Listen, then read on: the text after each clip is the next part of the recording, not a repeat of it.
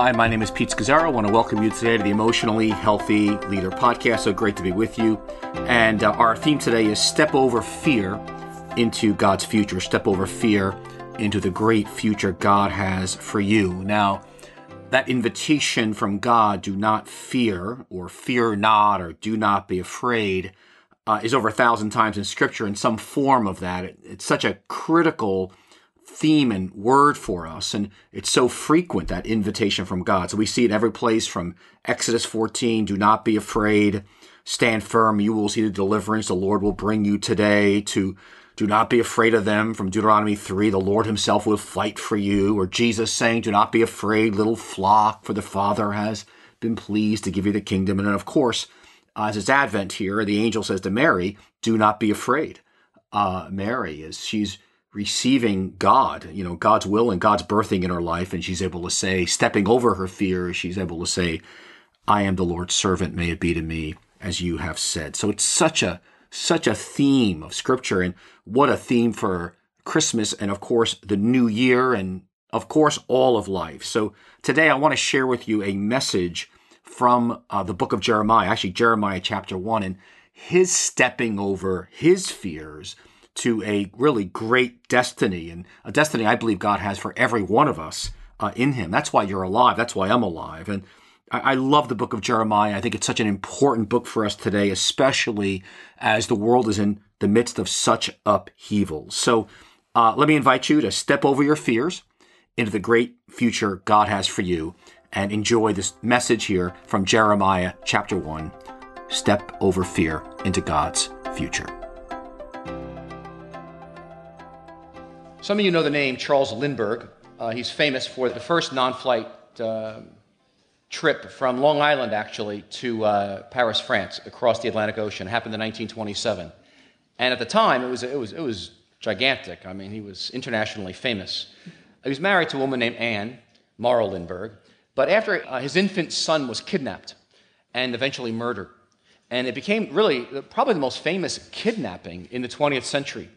It, it really, it, it, really gripped the nation, and uh, many books were written about it. But his wife, Anne, uh, said during that time frame, only one thing helped her, and it was a story of called the mustard seed story. Not the mustard seed story you're thinking about with, of Jesus and the mustard seed, but but uh, kind of a little fable, and it goes like this. And she, she wrote about it. It's about a woman who, who lost her baby, and then she asked a wise old man if there was a cure for her grief.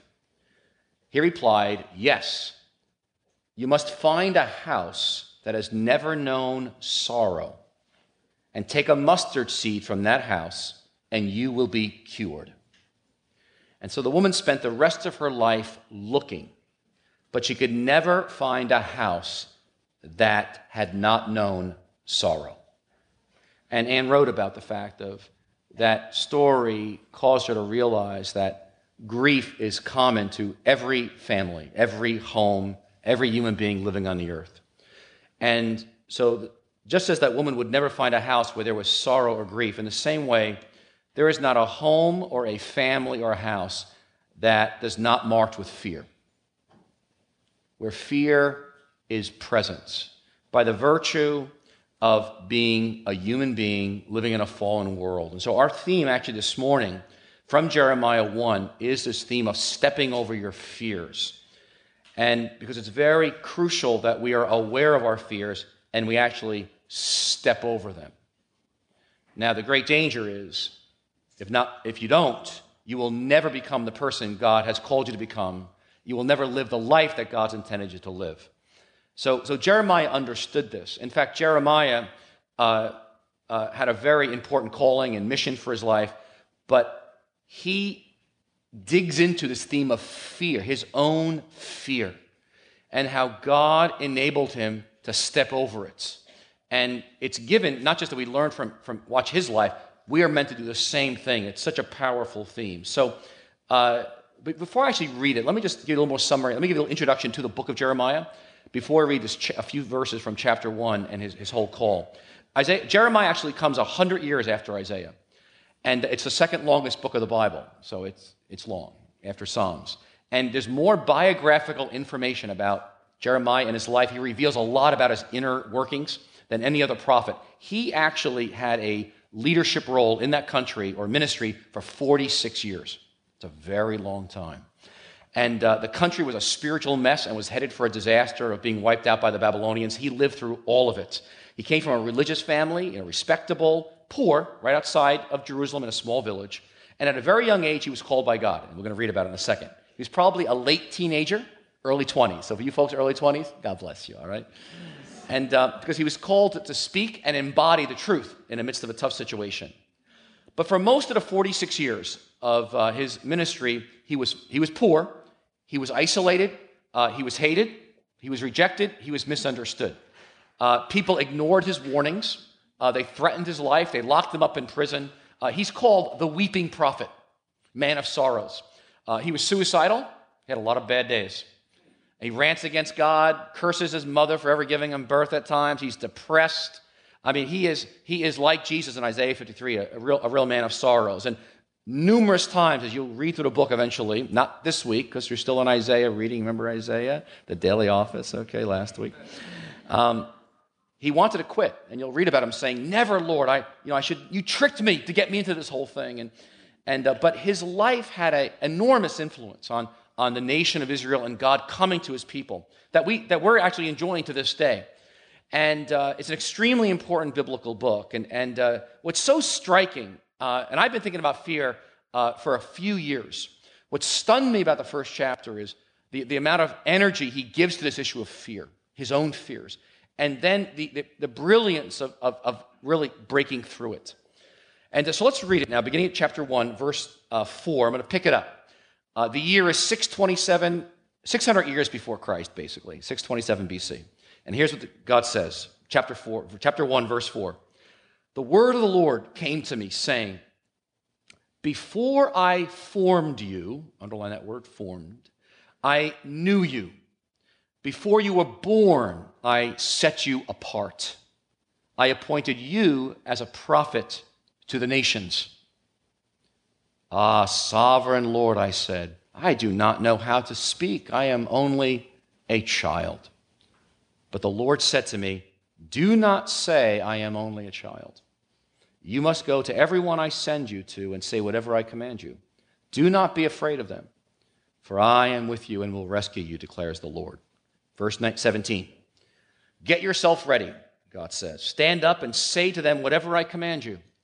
Do not be terrified by them, or I will terrify you before them. Today I have made you a fortified city, an iron pillar, a bronze wall to stand against the whole land against the kings of Judah, its officials, its priests, and the people of the land. They will fight against you, but will not overcome you. For I am with you and will rescue you, declares the Lord.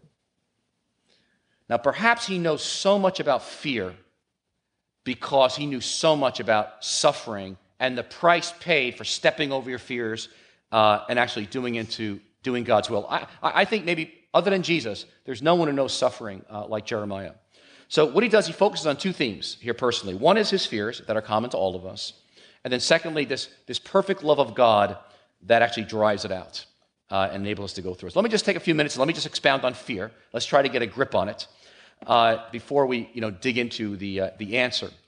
Now, there are healthy fears which protect us, and I will not go into them today because I want to address the, the ones that are unhealthy and that are beneath the iceberg that we're most of the time unaware of. And these unhealthy fears restrict you and me. They, they cause us to live in chains, in, in, in a narrow way. They actually destroy the joy and spaciousness of life that God intends in Christ. Unhealthy fears that we have cause us to make terrible decisions. Uh, we make choices in relationships based on unhealthy fears. Some of us get married out of unhealthy fears and divorced out of unhealthy fears. We parent our children out of fear.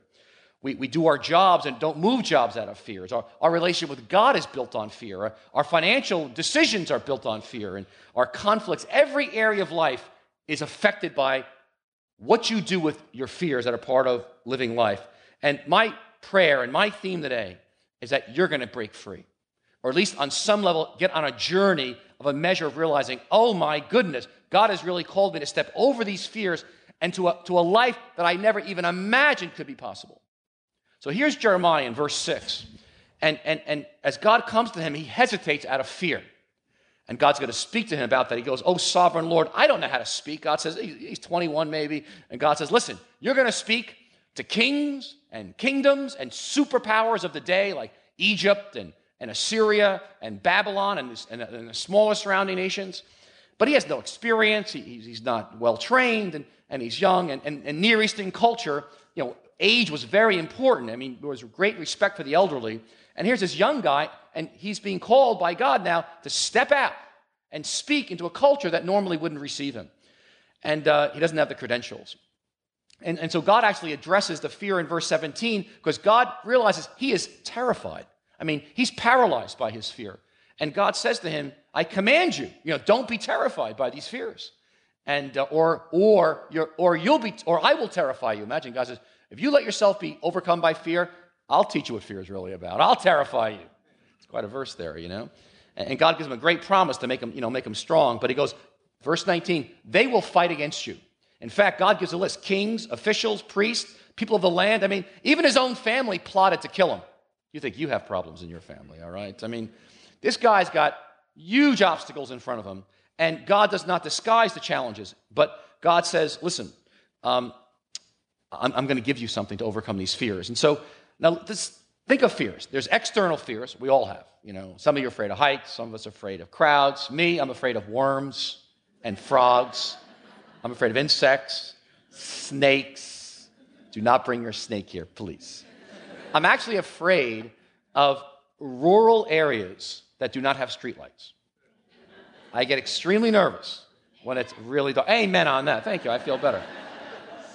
My wife loves hiking. I go hiking. I, I, I get very afraid when I realize she does not know where we're going. and, uh, but really, this passage is not about the external fears, it's really about the internal fears. And these are the ones that are much more difficult to identify. And most of us are unaware. We're unaware of how these internal fears are driving us and are causing us to respond to life in a very narrow, constricted, limited way. So, again, just think some of us fear intimate relationships, others fear being alone. Some fear getting a lot of attention, others fear being neglected. Some fear pleasure, others fear pain. Some fear a loss of love, others fear being in love. Some fear life, others fear death.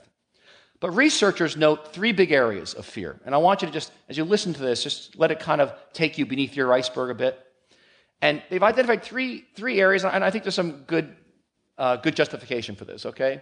The, the first is, is, they call it, the speak of the fear of the fear of fear. I like that. The fear of fear of making mistakes uh, is a big one. The fact that um, we call people who fear making mistakes perfectionists. I know we've got a few out there. I'm one myself.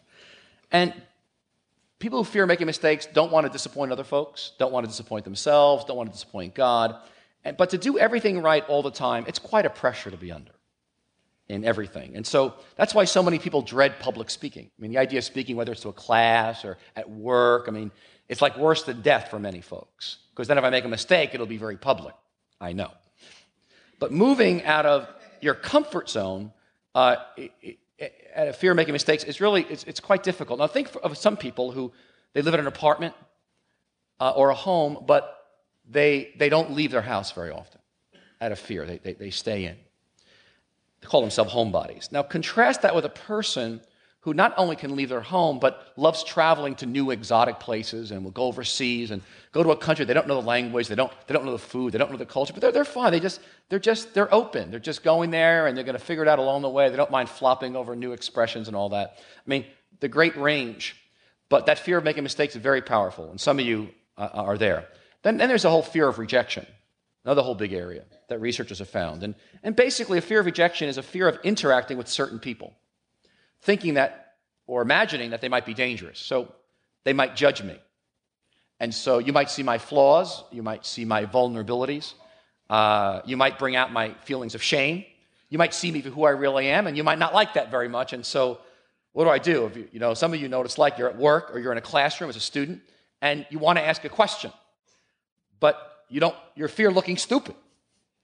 And so you just hope somebody else asks the question. And uh, you don't want to look stupid if the question comes out wrong. You don't even want to answer. Or the fear of trying out a new hobby or a new sport, or, you know, it's just the, the fear of that. I don't know how to do it and looking like I'm a child, looking irrelevant. You know, even just the fear of being around certain types of people. You know what that's like, whether it's a rich person or a very poor person. It can be a, a racial group, an ethnicity. It could be authority figures, but there are certain people that trigger you, kick in fear, and before you know it, your actions or reactions are all determined by this fear of, of possibly getting rejected because it's kind of like people are unpredictable and, and they might shame me. And so I just don't go down that road. And then there's the fear of just simply relaxing. It feels dangerous to relax because if I relax, I might lose out. And so I just have to keep going and working and I got to keep doing so I can prevent something bad from happening. And uh, I'm always on. I'm just, I'm watching. I'm, I'm vigilant. And, and uh, the world's a very unsafe place, and uh, I don't want to lose that safety. And so I overwork, I overdo. And the idea of a slower life, the idea of play, I mean, real play, or, you know, I mean, oh my goodness, it's just very challenging for you to, to get off of that vigilance, that watching your back. So let me ask you as we're kind of going beneath this iceberg, I want, you to think about your iceberg here for a second. Remember, the iceberg is what's going on beneath the exterior activity of your life. You're going to work, you look fearless, but underneath, what's really going on there? And what are some of your fears underneath that iceberg? Uh, what are you afraid of? So, for example, what's behind your fear of not asking somebody a question that you want to ask? What's your fear behind not dating someone, if you're single, of the opposite sex? What's behind your fear of not looking for a new job when you can't stand your present job?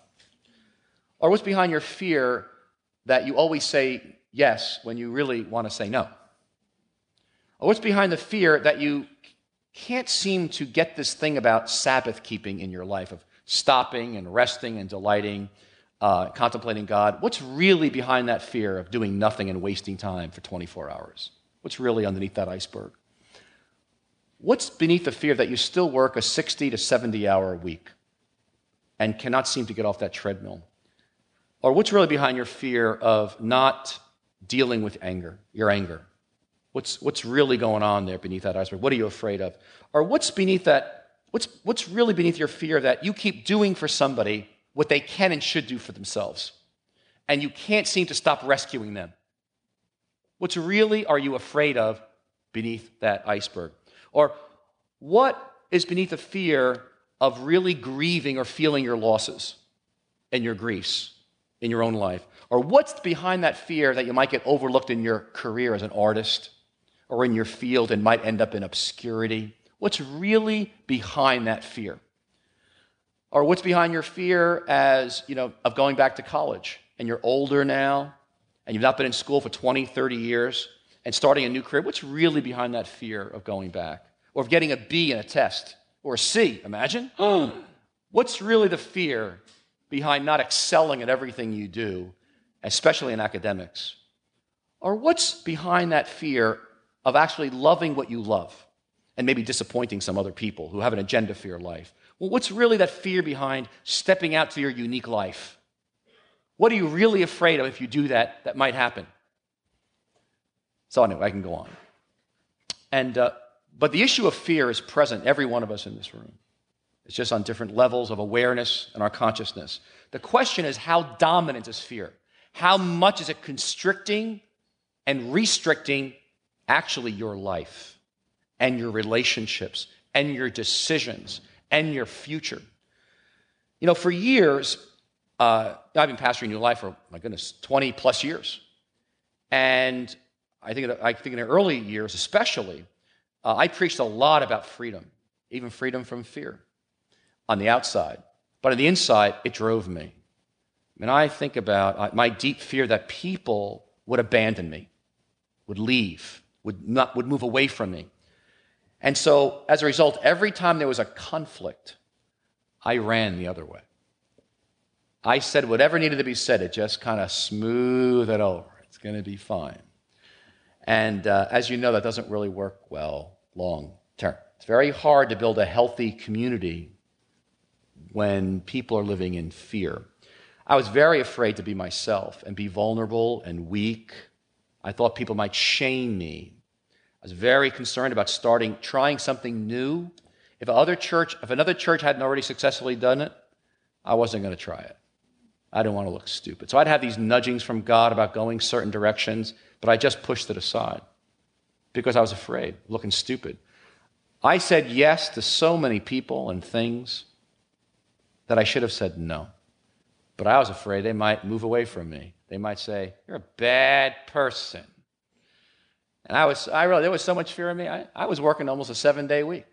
I mean, I'm glad Geri's not here at this service. She quit over that.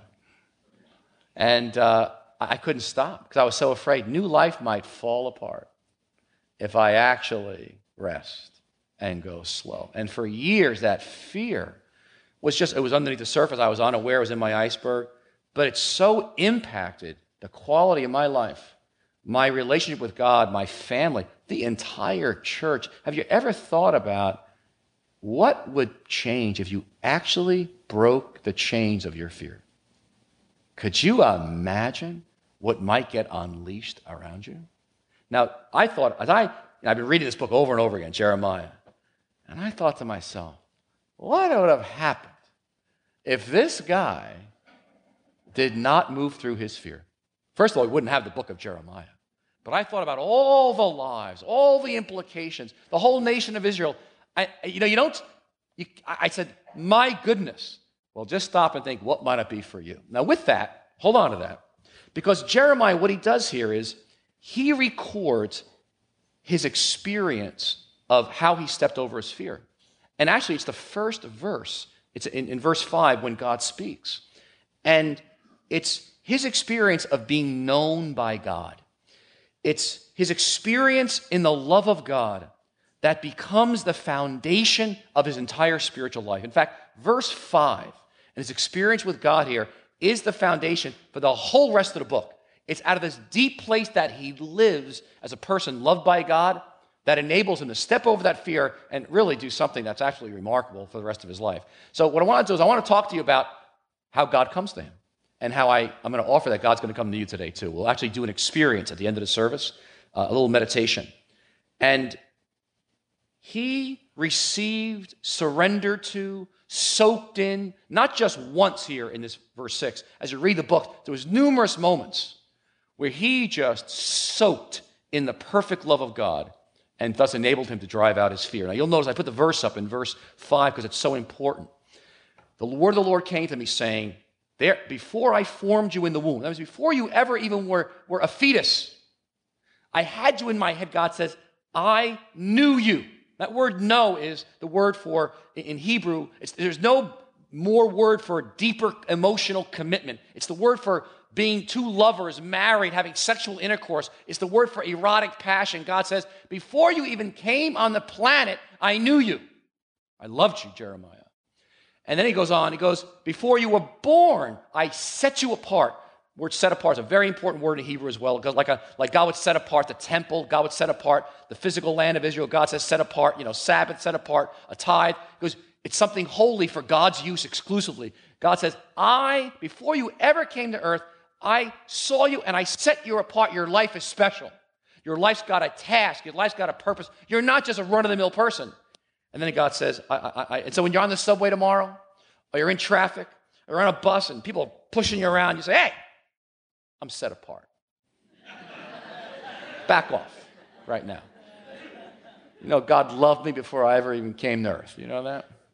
And then he says, I appointed you. I love that. God says, I. So you see the three verbs I knew you, I set you apart, and I appointed you for a specific assignment. And in his case, it was a prophet to the nations. Now, I want to do, I want to do a little exercise with you right now. Little, little, I want to pause, and I want to ask you a question. So I want to invite you just, just take a moment. I want you to close your eyes. And I want you to take about 15 seconds to answer this question. Imagine God right now, He's thinking about you. What do you think God feels when you come to His mind? when he fixes his eyes on you, what do you think God feels about you? It's the first thing that comes to your mind. I'm amazed at how many people, how many say it's disappointment. He's frustrated with me because of all my faults and shortcomings. He's angry. Some people would say disgusted. He's disgusted with me. Now, I, all right, open your eyes. Come back, back. No sleeping during sermon. I'm amazed at how many, even after first service, just came back. I mean, after me says, shocked at how negative. How many could not, could, I couldn't believe that Pastor P was all negative.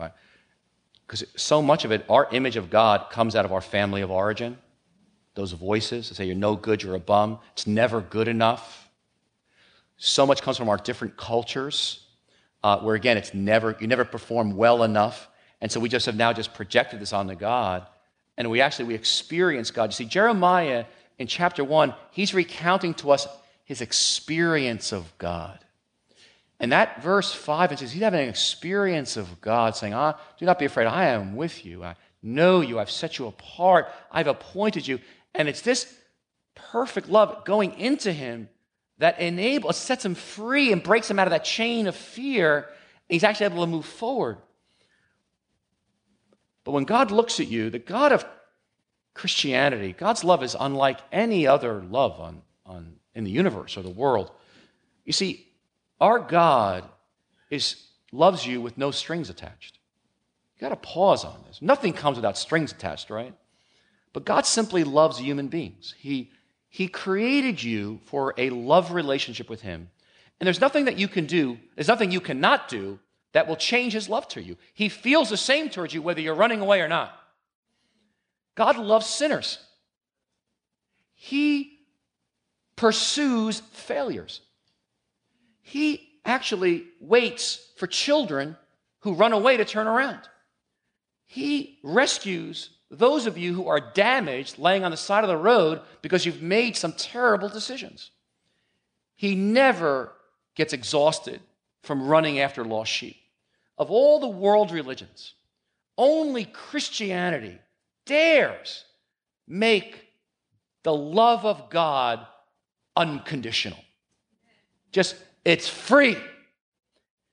Only the God of Scripture has this value of cherishing human beings. To use the word, I, I knew you before you even were formed in your mother's womb. I, my, my love for you was as intense as, as, as sexual intercourse, the closest image of emotional connection and commitment.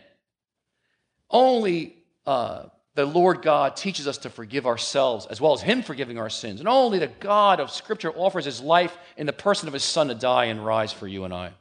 You see, life is you get what you deserve. Nothing's free. You know, I, I, I don't like people giving me free stuff. I, you, you get what you pay for, you earn what we get. Who wants charity? Right? Who, who wants handouts? Very few of us in this room do. And so we, most of us say, I'll get my house in order and then I'll let God love me. But if my house is not in order, I'm not going to let him love me. Then I'll feel worse. But that's not the God and Father of our Lord Jesus Christ. And so you've got this. I mean, there's probably no better verse in all the New Testament to summarize what's happening here for Jeremiah. And it's in 1 John 4, verse 18. There is no fear in love, but perfect love drives out fear. Because fear has to do with punishment. Fear kind of restricts you. But it is the perfect love of God I surrender to that love. I allow it in. And it actually, it breaks the power, it drives out fear, it breaks the, the power's fear. And so I can actually step over it. It's kind of like in the World Trade Center. There were many heroes in the World Trade Center. And I had a friend who, who, who worked with them as, as, a counselor, and she says it was amazing because they, had, they, had a, they were able to step over so many difficult situations and did not freeze because they, they knew where they were going. They, they had a sense of, they were afraid like everybody else, but they actually responded differently. They stepped over their fears. It was fascinating. So, in other words, you, you, Jeremiah was overwhelmed, but he stepped over it. You can make mistakes. You realize you can make mistakes as a human being. You can be imperfect, and you can say, I don't know. And you know what? His perfect love will just break a fear in you. You can admit your mistakes. You can stop and relax. You can take care of yourself. And you know what? His perfect love can drive out fear, and you can actually slow down. Transformation, what Jeremiah has here for you and I, it demands, it requires that I actually surrender to this perfect love. I've got to soak and bask in it so that this love becomes my identity. Who am I? I am loved by God. That's the foundation of my identity. And thus, it enables me to step over fear and do things that maybe, or say things that I never would have done before. Now, this isn't like a one time event for Jeremiah, nor is it for you. This is, this is our lives. Just a few years, just like really three years ago, I actually began to dig into this theme of fear and with, with some depth because I realized that, that there were some fears I had that were crippling me. And that iceberg, it just keeps getting deeper and deeper. The longer you're alive, it just keeps coming. There'll be new challenges. And for me, it had to do with the growth of new life. The church was getting larger, more people on staff, more complicated. And I was getting more fearful because my natural gift mix is not in the executive kind of MBA type running an organization. And I was really becoming increasingly outside my comfort zone. And I, would already made a lot of mistakes. And I said, I'm just going to make a whole lot more now. And uh, and I kind of had a reputation for those who were close to me as, uh, you know, Pete could organi- organize himself out of a paper bag. But he's very creative. We like that, you know? and so, and I had two national people I knew who were really gifted in, in, the executive running of a church that ran very large churches. And, and it actually said some negative things to me over the years. That, you know, people say negative things to you, it just kind of like it, it kind of stays in you. And so I was very inept. And I, and I, and I realized, but I had some values that I, wanted to bring to the issue of the leadership of our church. And it had to do with emotionally healthy spirituality. I said there's something that we're supposed to be, the way we do leadership, the way we run new life.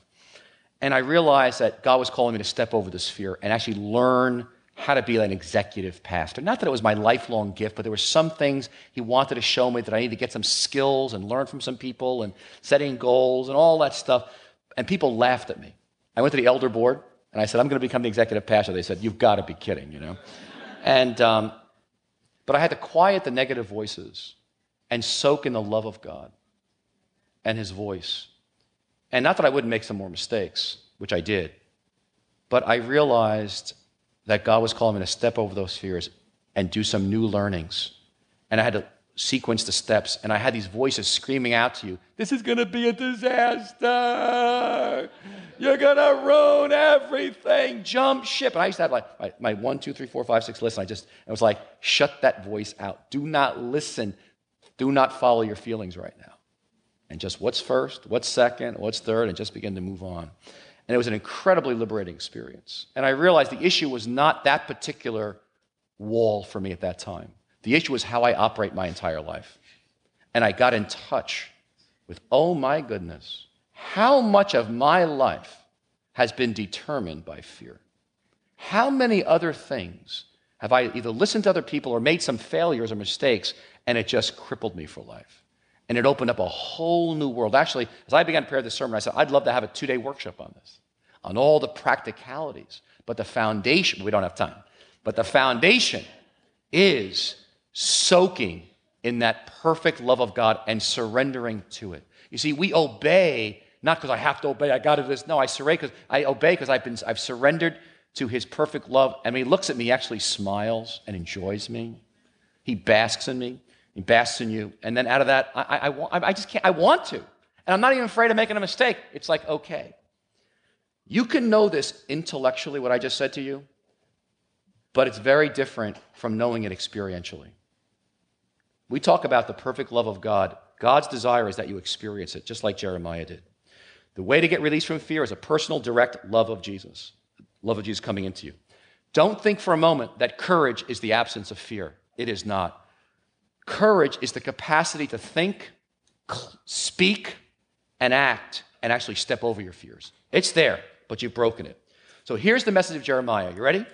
We overestimate the risks in front of us, and we underestimate the power of the perfect love of God to break our fears. I'll say it again. We overestimate the size of the risks around us, and we underestimate the perfect love of God to drive out our fears. Because God's not given you a spirit of fear, but of power and of love and of sound mind. And so, what might happen? Dream with me for a moment. What might happen if you broke through your fears? How might you be living your life and relating to people differently? Imagine the possibilities if you could make a mistake and be imperfect. Imagine what you might do with your talents and gifts and resources if you knew that even if you launched out and failed, it was fine. Imagine if you got, you, you got so secure in the love of God that you were free from the approval of other people. Their rejection or misunderstanding, it no longer crippled you. Yeah, it hurt you, it bothers you, but it didn't cripple you. You're actually secure enough in this love of God that you can move through it. I look at us, I look at us as a church, as a, as a whole, I look at you individually, I say, what would happen if what happened to Jeremiah happened to us? And I'm on a journey. I know I've got some other walls ahead of me. I'm looking forward to it now. New adventures, new experiences, new learnings. But I'll tell you, this is the Christian life. It's by faith stepping over fears. And make no mistake about it, it's no simple thing initially when your body is screaming out, saying, Don't do it.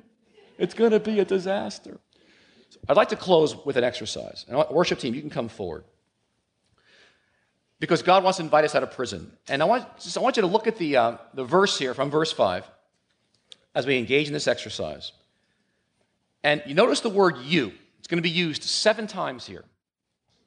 Before I formed you in the womb, I knew you. Before you were born, I appointed, I set you apart. I appointed you. Do not be afraid, for I am with you.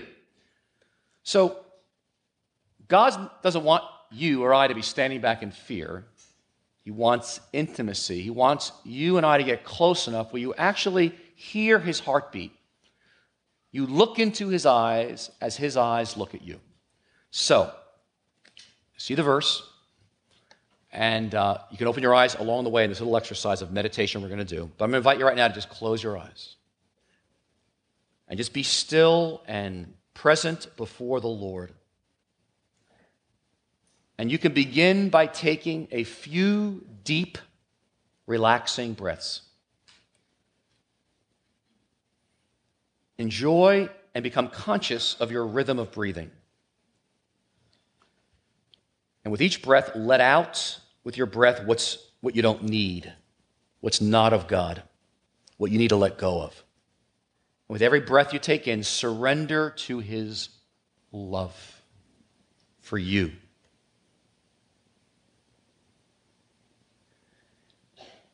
Now, picture in your mind Jesus looking at you with an attentive, loving gaze.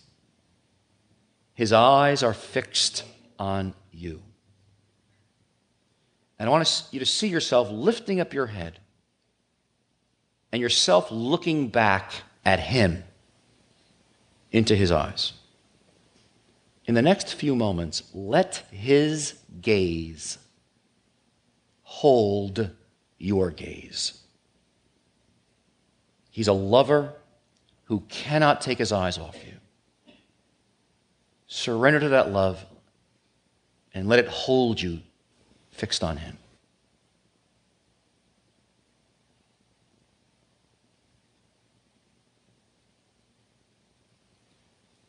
Now, as I read the verses up on that PowerPoint, listen to these words as if they were spoken for the first time directly to you. Pay close attention to how valuable you are to Him. Hear His love for you. Let it wash over you like an ocean. And notice how it feels to bask or soak in His love. So I'm going to read it, and we're going to take about you know, 30 seconds of silence at the end. The Lord says to you, before I formed you in the womb, I knew you. Before you were born, I set you apart. I appointed you. Do not be afraid, for I am with you. Now, as I read these verses a second time, let the words of God's perfect love for you, let it break the power of your fears. Let it drive out your fears. I want to invite you to surrender to the power of God's love so you can step out over the fears before you. And again, we'll take about 45 seconds of silence at the end of the reading of this, these verses. The Lord says, Before I formed you in the womb, I knew you. Before you were born, I set you apart.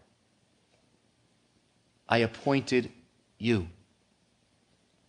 Do not be afraid, for I am with you.